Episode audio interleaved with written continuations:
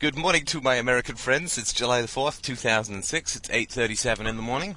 And y'all are sitting around in bed in your jammies while we Weekend are up and running off to work. And why are we doing this? Well, we're doing this because 200 years ago, we did not rise up and fight against our oppressor named George. And this was, of course, a uh, terrible thing, according to many Americans, that Canadians uh, we still have the Queen on our money versus the Americans who only have presidents on their money. And of course, the Queen in Canada has far less power than, I mean, the, the Queen can't make us go to war, say, and the Queen can't fly terror suspects around to uh, crazy allied countries like Egypt and Syria to get them tortured, say. And so the fact that we have the Queen on our money may not be the end of the world relative to y'all ending up with George Bush on your money. Now, you 200 years ago, did rise up against a tyrant named George, which I thought was a very good thing. Sadly, as somebody has pointed out on the board, uh, it was not exactly the most successful revolution in that it only staved off the growth of the federal government and civil wars and the draft and hundreds of thousands killed by about a hundred years, but it was a step forward at the time, and let's certainly give it credence for that. But uh, boy, oh boy, oh boy, oh boy, was there a lot of anger in the Declaration of Independence towards George, George V. And we'll talk about this a little bit more later on today. Because you all had a George back then, you all have a George up now, who are all, if you look through the um, Declaration of uh, Independence, the complaints all levied against King George of England would now, of course, be perfectly levied against Emperor George of America, and it would seem to me sort of sad, but kind of funny how little this experiment against dictatorial powers worked in America. It was the greatest experiment to date in the world, and we should give it all due respect for that. But boy, oh boy, oh boy, does it ever not work to limit the government. So, what I would like to do, though, today, this morning, is to talk about sympathy for George. Old befuddled Georgie. I think, I think that there's a, there's a lot of anger against George Bush.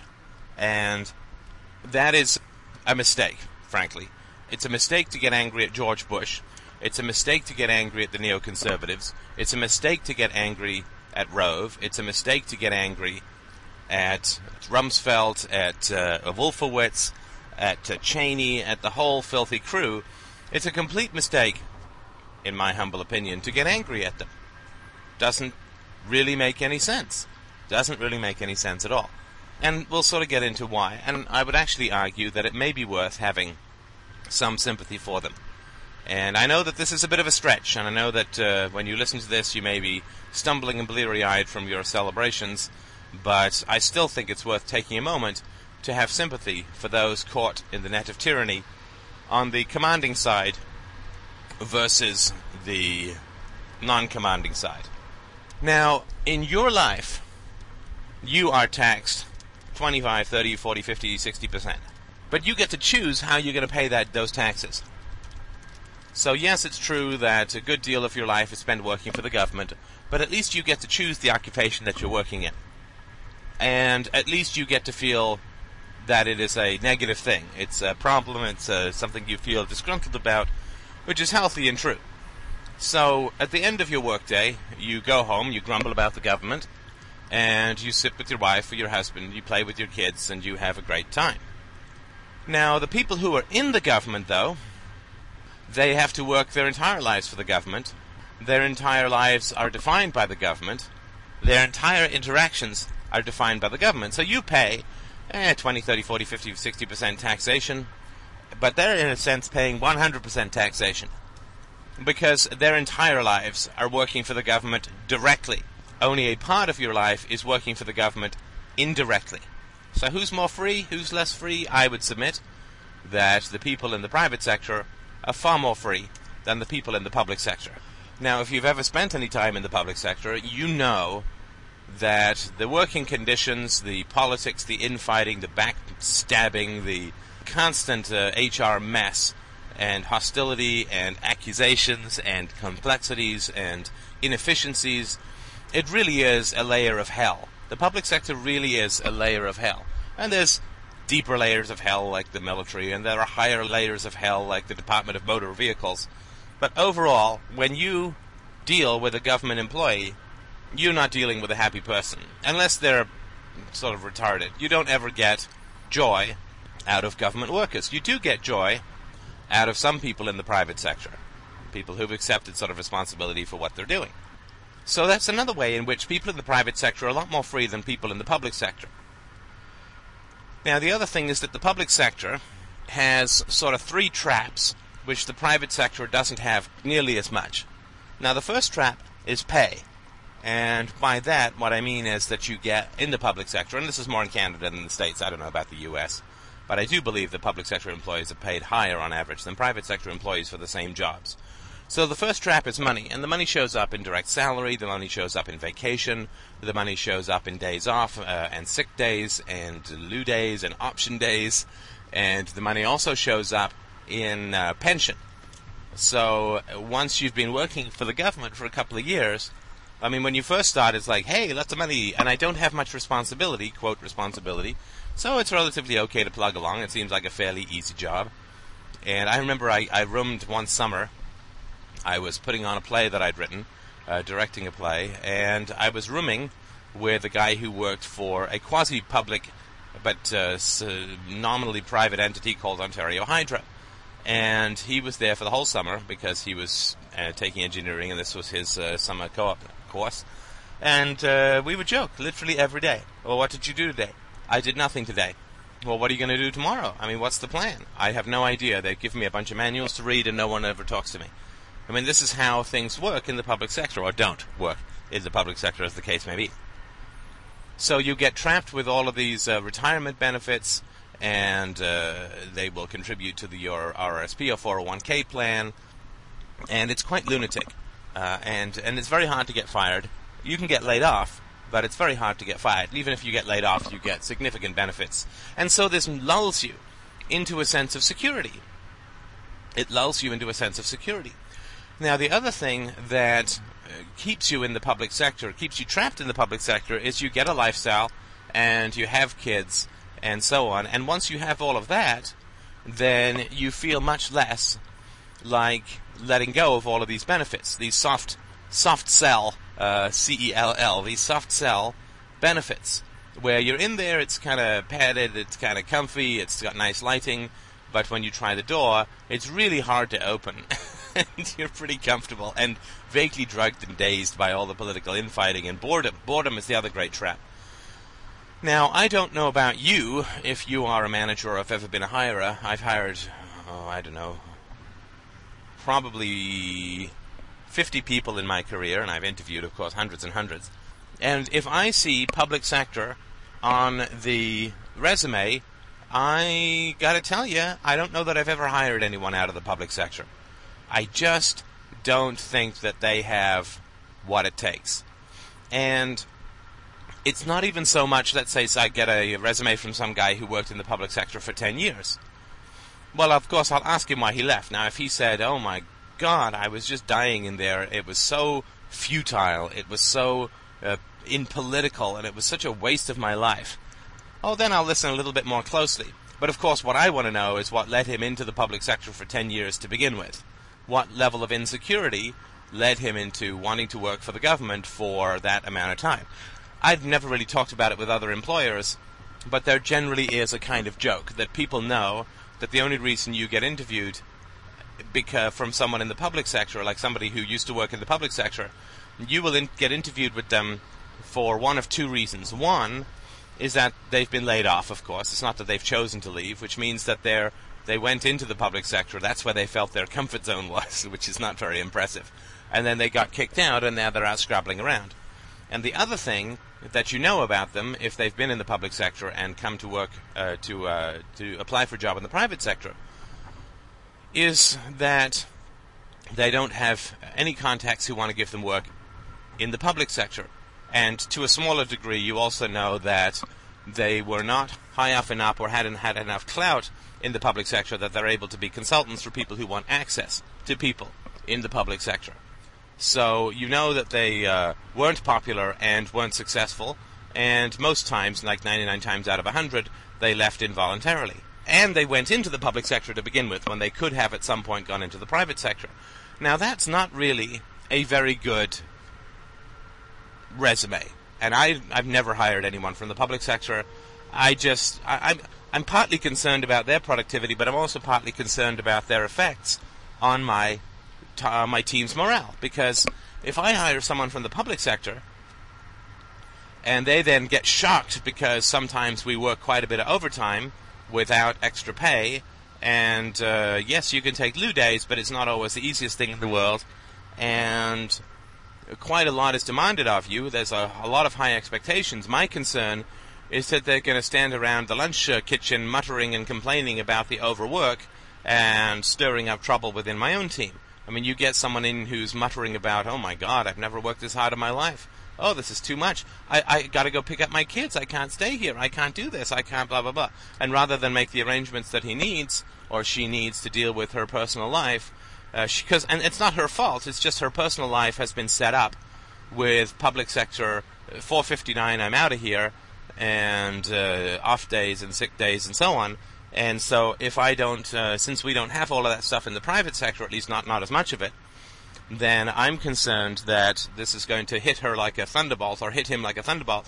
He's going to stand around complaining and uh, not only not be productive himself, but contribute to resentment and unproductivity among other people. I don't think that that would necessarily be the case, but to me it's too high a risk. And there's probably lots of people in the private sector who feel that way about public sector employees. And so they they get trapped. They get trapped, trapped, trapped, trapped, trapped in the public sector. And boy, if you think doing your taxes is bad, imagine that you spend 30 years doing your taxes straight, no break, and that's going to be the rest of your working life. I have no idea why these people don't uh, uh, put on some Leonard Cohen and open a vein. It's beyond me, but uh, then uh, I don't really understand fundamentally the mindset of people who are depressed and don't act to change it. I understand depression, I don't understand not acting to change it, but uh, that's uh, probably just a limitation on my part. So that's another way in which people are trapped in the public sector. And there's something I think even more fundamental about uh, why we should have some sympathy for people who are trapped in the public sector, who are trapped in the government. And this is particularly true higher up, but it's true of everyone else. Now, imagine. Imagine that there's somebody in the public sector, and there are probably thousands of people like this, who has a really great idea. And they really want to start their own business, but they have a tough time getting it going, that the, the public sector is sapping their will to live a little bit every day, and they could be doing they could be doing something really great with their life. But instead they're grinding away writing futile little COBOL programs for the Ministry of Education or they're grinding away doing futile maintenance on Perl scripts for the Ministry of Defense or they're grinding away doing some damn nonsense some huge waste of time some something that's come out of massive inefficiencies. They're maintaining the vacuum tubes believe it or not that air traffic controllers in the United States still use, rather than, at least up here, we have electronics. So they're doing some damn use, useless, futile thing that's brought about by massive inefficiency. That a, some engineer is involved in. Up here, we have some nonsense project. I don't know what the status of it is. It's been floating around for a while. That they're building a bridge to Prince Edward Island, right? It's a massive project. So basically, Dostoevsky said once, and I think it's quite true if you want to drive a man insane with depression and self hatred, you simply ask him to do the following. You say, you give him a shovel, you say, I'd like you to dig a hole in the ground. And he digs a hole in the ground. And then you say, maybe it's, you know, 10 feet deep or whatever, so spend a day or two digging the hole. And then you say to him, great, now I'd like you to fill it in again. And he's like, okay, I guess you changed your mind. And then the next day you say, okay, I'd like you to dig that hole again. And then the next day after that, you say, well, I'd like you to fill it in again. And then those are his orders for the rest of his life is to dig the hole and fill it in again. And the reason that people go insane with self-hatred and depression in that environment is that it's completely counter to our nature. Our nature is to progress. And even if you get paid uh, $100,000 a year for doing that, you are probably going to still want to quit or blow your brains out at one point because no matter how much you're paid, it's simply against human nature to do things that are completely futile. And unless you get kind of completely depressed, and and also just one sort of one other thing that I've noticed about people in the public sector, they're really weird. Like they're really quirky. They're really, really, really quirky. And of course, this would seem to me to make sense. Because, mm, for two reasons. One, only quirky and odd people go into the public sector. And two, their quirkiness and oddness does not exactly get smoothed out in the public sector because they don't have direct relationship with voluntary clients. Or even tertiary relationships with voluntary clients. So there's always just something odd and unusual about people in the public sector. They always have odd hobbies, or they they're just strange. And uh, part of it's the depression of being in the public sector, and part of it is just that their quirkiness is never smoothed out through contact with voluntary people. So I just find that they're odd. You know, uh, they're just they're just odd people, and that to me is very sad because they could be doing th- great things with their life. And I don't mean necessarily inventing a cure for cancer or anything like that, but they could be doing great things with their life insofar as at least when they come home at the end of the day, they're saying, yes, at least I did something that satisfied someone today. And it wasn't political, and it wasn't a waste of time, and it wasn't busy work that arose out of massive inefficiencies, and it wasn't putting out stupid fires that other people set just to cause problems, and it wasn't dealing with difficult coworkers who were never going to get any better because the whole system doesn't have any inbuilt efficiency pr- um, principles in it. But you actually get to come home at the end of the day and you get to say, okay, well, at least I did something that satisfied some people that they voluntarily wanted me to do and appreciated me doing, even if it's like I'm dealing with complaints at a department store. Uh, that job will grind you down a little bit, uh, if not a lot, but at least you get home at the end of the day and you say, well, people had real needs and I dealt with them the best that I could. Yeah, they're complaining. Yeah, they're whining. Yeah, they're so maybe they're rude. But at least people had real needs, and I was dealing with those needs as best I could. That at least is something. Something with your day has been a voluntarily and uh, voluntary and productive interaction with with people. So all the way down from those kinds of jobs, all the way up to things that people might do without this vast temptation of the public sector. I don't think that people are destroyed and then they end up hiding out in the public sector. I think that they're harmed, and then I think the public sector represents a great temptation for them, in the same way that unions represent a great temptation for them. So, I know a guy who works on the line at a factory. Guy makes the same amount that I do. I got a master's degree. I've been an entrepreneur. I've bought and sold major software products, and I've, I've sold uh, huge software systems, and you know learned all of that kind of stuff and you know, a really good writer, a pretty good communicator, and uh, the guy makes the same thing that I do. So what's his temptation to push himself? I mean, this is the sad, sad, sad, sad, sad thing. All of the lost and wasted and destroyed human capital. And I don't mean human capital like, ooh, they could make someone a lot of money, but human capital is value. Not just economically, but personally in terms of self esteem and self satisfaction. I would always choose to do what I do for a living rather than work on a line because I would feel like I was wasting my abilities, even if I got paid less for what I'm doing than working on a line. And within the uh, trades here, because they're so heavily unionized and there's uh, so much support for state monopolies, the people who make uh, who are in the trades make a hell of a lot of money. It's just that it's kind of brain dead work. Number one, relative to you know negotiating big contracts and so on. Nothing wrong with the trades. Don't get me wrong. I mean, I'm going to get flamed about some hatred of the blue collar situation, but it's kind of brain dead work. And having done some work around the trades when I was in my teens, the second thing is you've got to work with people who are in the trades. Who are not the most intellectually stimulating or curious people in the world. You're not going to sit there and discuss philosophy with somebody while you're fitting pipes or re roofing something. You're going to talk about uh, concerts, and you're going to talk about drinking, and you're going to talk about uh, maybe the goddamn government in a narrow-minded kind of way. But so that just, but the enormous amount of human capital that is destroyed, human value, uh, self-satisfaction, happiness, self-esteem, competence, growth, self-assurance, value, not just economically but personally, the amount of value that is destroyed by the existence of the government is just staggering. It is an enormous, near invisible graveyard of hopes, aspirations, and joys. And it is just a horrifying pile of dead dreams from people who are tempted by the government, who go into the government, and then for a variety of reasons find, find it almost impossible to get out. And the worst thing is, of course, that the true horrors of the government are revealed to those in middle management. Uh, those uh, more at the top, yeah, they get all of the uh, the plaudits and the they get all of the uh, newspaper articles and they get the reporters thrusting microphones in their face and they get uh, dinners where everyone pays to come and try and schmooze them for contracts and so on. But in middle management, oh boy, do you ever find the true hell of government because you have responsibility without authority, which is the worst thing in the world. So the enormous amount of dreams and, and lives and possibilities that are just destroyed because there is this massive temptation of, of the government uh, that gives people a, a good income and a secure job and just slowly crushes their soul every single day and destroys their capacity to be happy and productive human beings. That to me is a huge graveyard, which I, I just I can't pass by without uh, feeling sad and sorry for the lost souls within these soft cells. I just find it to be just a terrible, awful, awful thing. And this is true even at the very highest levels. I mean, let's assume that the people at the highest levels of any particular administration, I mean, politics fundamentally is blood theater, right? It's, it's the theater is the politicians and the blood is the police and the military.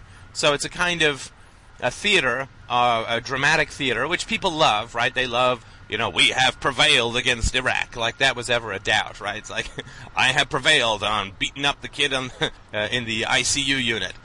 People love that theater, though. They love the drama. They love the flags. They love the empty, hollow drama of uh, nationalism, and, and and it's sad. It's sad, but it's just a lesson that human beings have to keep learning. The sad thing is, is that it's uh, innocent lives that usually end up. Uh, this the cost is lives. The cost is lives. Like if you want to sort of figure out how human beings, to some degree, got rid of moral relativism, which was very much the vogue in the late 19th and early to mid 20th century, if you ever want to figure out how people rediscovered evil and got rid of moral relativism, at least as a concept, and went towards more natural and positivistic law, then all you have to do is look at the 40 million who died or who were murdered in the Second World War. And then, uh, once you get the trial at Nuremberg, you start to get the resurrection of some kind of objective morality. Doesn't last very long, but that's the price right? The price of, of the illusions of relativistic morality is millions upon millions upon millions of people killed, and, and those people who were killed are not those who created the uh, idea of relativistic morality, but perhaps they subscribed to it. It's likely that the vast majority of them did, and so in that to that degree they had a hand in their own deaths. But this is the price that human beings have to pay. This is the price that the species has to pay for illusions. Is we get pretty much up to our noses in blood and then we begin to drain them with objective values, and then people start lying to us all over again, and we go, hey, that's great! Nationalism in Germany was evil. Obeying the government was evil. For that, we have the Nuremberg trials. Uh, invading a country is evil. It is the, the international crime of aggression and should be punished with the death penalty. Right? So everyone's like, oh, they wake up from this mad dream of obedience to the state, and then because they're just like almost human beings virtually killed them th- themselves as a species, right? Because we had nuclear weapons at the end.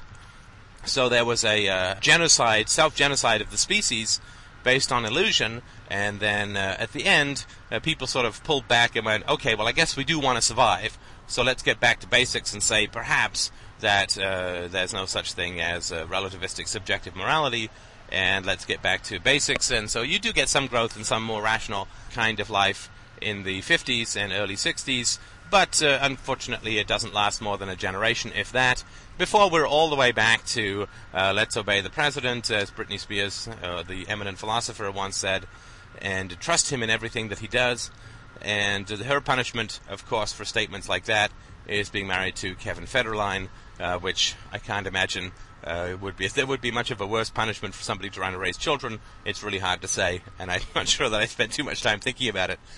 But this is the price that we pay. We just have to keep relearning these horrible lessons over and over again. And of course, my goal, as somebody who likes to talk about ideas, and I think I have something of value to offer, is to simply say, let's not do that again. Let's not do that again. And part of what we need to do in order to get away from this is to stop getting angry at the individual. It's not George Bush's fault that people are handing him all this power. How many human beings could say no to that kind of power? to uh, perpetual riches for generations, for that uh, the power to command armies across the whole world, for the power to have your will imposed upon hundreds and hundreds of millions of people worldwide. Who could say no to that? And who could say no, given that he's not Bishop's tool in the shed, so to speak, And who could say no to that level of exposure and publicity and people hanging off your every word and everybody trying to convince you of this, that, or the other? Who could say no to that? Maybe 10 guys the whole world would say no to that kind of power. So it's not it's not George Bush's fault that we all believe in his power. It's not George Bush's fault. Yes, it's our parents' fault to some degree. Yes, it is our uh, school's fault to some degree. But once we get to be adults, well, I'm sure you know whose fault I think it is. It's our fault. It's not George Bush's fault that we believe he's some kind of living man god who can wield such horrifying degrees of power with impunity. That's not his fault. It's like if you hand over your soul to Satan without even getting anything in return, is it Satan's fault for taking it? Of course not. That's what Satan does. Is it George Bush's fault that he is wielding the kind of power that Congress gave him to declare war without congressional approval? Well, of course not. He would much, given that he wants to declare war, uh, wanted to declare war in Iraq, and given that Congress didn't hold him to any kind of constitutional standard, what is he going to do? Is he going to say, no, no, no, I do want to declare war. I know it's the right thing because this voice in my ear is telling me, this big, deep Charlton Heston type of voice is telling me that it's the right thing to do. So I'm going to go through all of these constitutional loops and try and get Congress to do this, that, or the other, and I'm going to be honest about the amount it's going to cost the American people and what it's going to do to our oil supply and what it's going to do to uh, create additional risks to the war on terror. All of this stuff is completely predictable beforehand and was predicted by many people. But given that he believes that this is the right thing to do, is he going to go through all of these constitutional niceties and risk failure and risk humiliation in terms of not getting his way when he can just go and make pretty speeches in front of everyone and get everyone riled up and talk about the mushroom cloud and the smoking gun and all this kind of. Well, of course, he's that's what he's going to do. That's what he's going to do. And again, there's maybe ten people in the world who wouldn't do that. Maybe. It's not our fault that he takes our money because that's at the point of a gun. It is our fault if he takes up any of our emotional energies because he's merely a symptom. He's merely, merely, merely a symptom of the problems of power. And if it's not him, it's someone else. There's never been any shortage of people who are corrupted by power who are more than willing to tongue kiss the devil of power. And there's just never any shortage of people like that. And George Bush was an inevitable consequence of that. The guy is not that bright.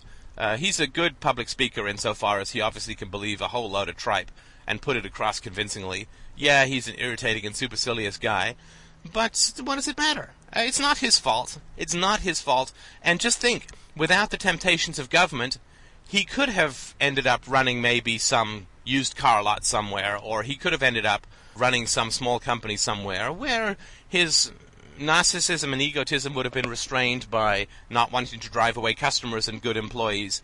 And he would have had a middle class, a pleasant middle class life where he was actually adding some value rather than turning into this hyper pompous, ludicrous, overinflated puppet of power who is out there strutting and strolling around, honestly believing all of the nonsense that he's fed, and honestly believing that he's so important because everyone's all breathless and waving mics in his face, and honestly believing that he has something of relevance to say. And that's a miserable life. That is a miserable, miserable, miserable existence. It is not something that brings you happiness. It is not something that brings you peace of mind. It is not something that brings you contentment. And no, he does not have blood on his hands. The man's not gone and killed anyone. All he's done is he said, I'd like us to go to war. I want us to go to war. I've signed a piece of paper. I, I can do all of that in my car. Funnily enough, uh, you know, hundreds of thousands of troops don't go to kill hundreds of thousands of Iraqis. So it's he's just out there waffling and pompousing around and prancing around, doing that little laugh that Jon Stewart Jon Stewart imitates so well. But it's not his fault, and it's not ours to get angry at. I think to get angry at George Bush is to miss the whole point. It's like throwing yourself off a building and getting angry at the ground rushing up.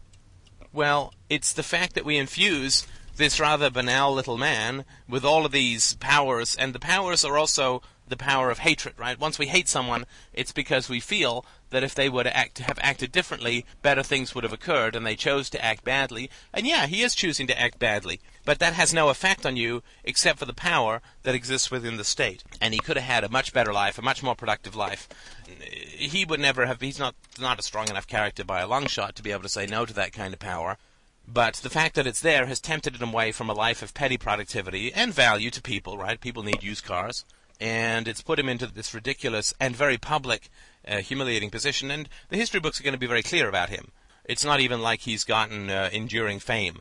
The history books are going to be very clear about him and about all presidents, right? Because the real history of the future is going to be written by anarchists. And they'll look at these kinds of people like we look at slave owners who are out there publicly saying, you know, slavery is, is, is moral and required. Well, just look at these people like, what kind of drugs were they on? How evil can you be? And it's great that this stuff's all out there in full color so you don't get that weird kind of thing when you're looking at like footage of the First World War where it feels kind of disconnected because it's grainy and jerky. But it's out there in full living color so people won't be able to distance themselves emotionally and the fashions aren't too extreme at the moment so you won't even get that thing like when you're looking at something from the 80s like, who are these people with the big shoulder pads and the the pipe stem pants and the little narrow leather ties and the high heeled snakeskin boots. But we will, people in the future will look back and sort of see the face of evil in a way even that we don't get with people like Hitler and Stalin because there won't be the language barrier, at least for those of us in the West. So his legacy is going to be uh, one of mere instruction in the face of corruption to future generations. And so, from that standpoint, he's going to be uh, his life has been a completely negative waste. So I would say this is a temptation, a power that he had no capacity to resist, as very few people would.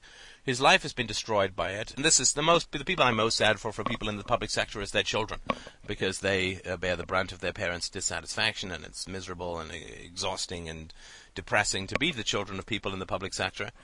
And so when you see this kind of stuff, you basically see lives that are completely being wasted and they're being wasted because of the existence of two things. One, the power, the physical power of the state, but more important than fundamentally, it's the fact that we invest the state with any emotion whatsoever. And we need to save our emotions for those people a little bit closer to us than George Bush, where we actually can affect uh, their level of corrupt power within our life.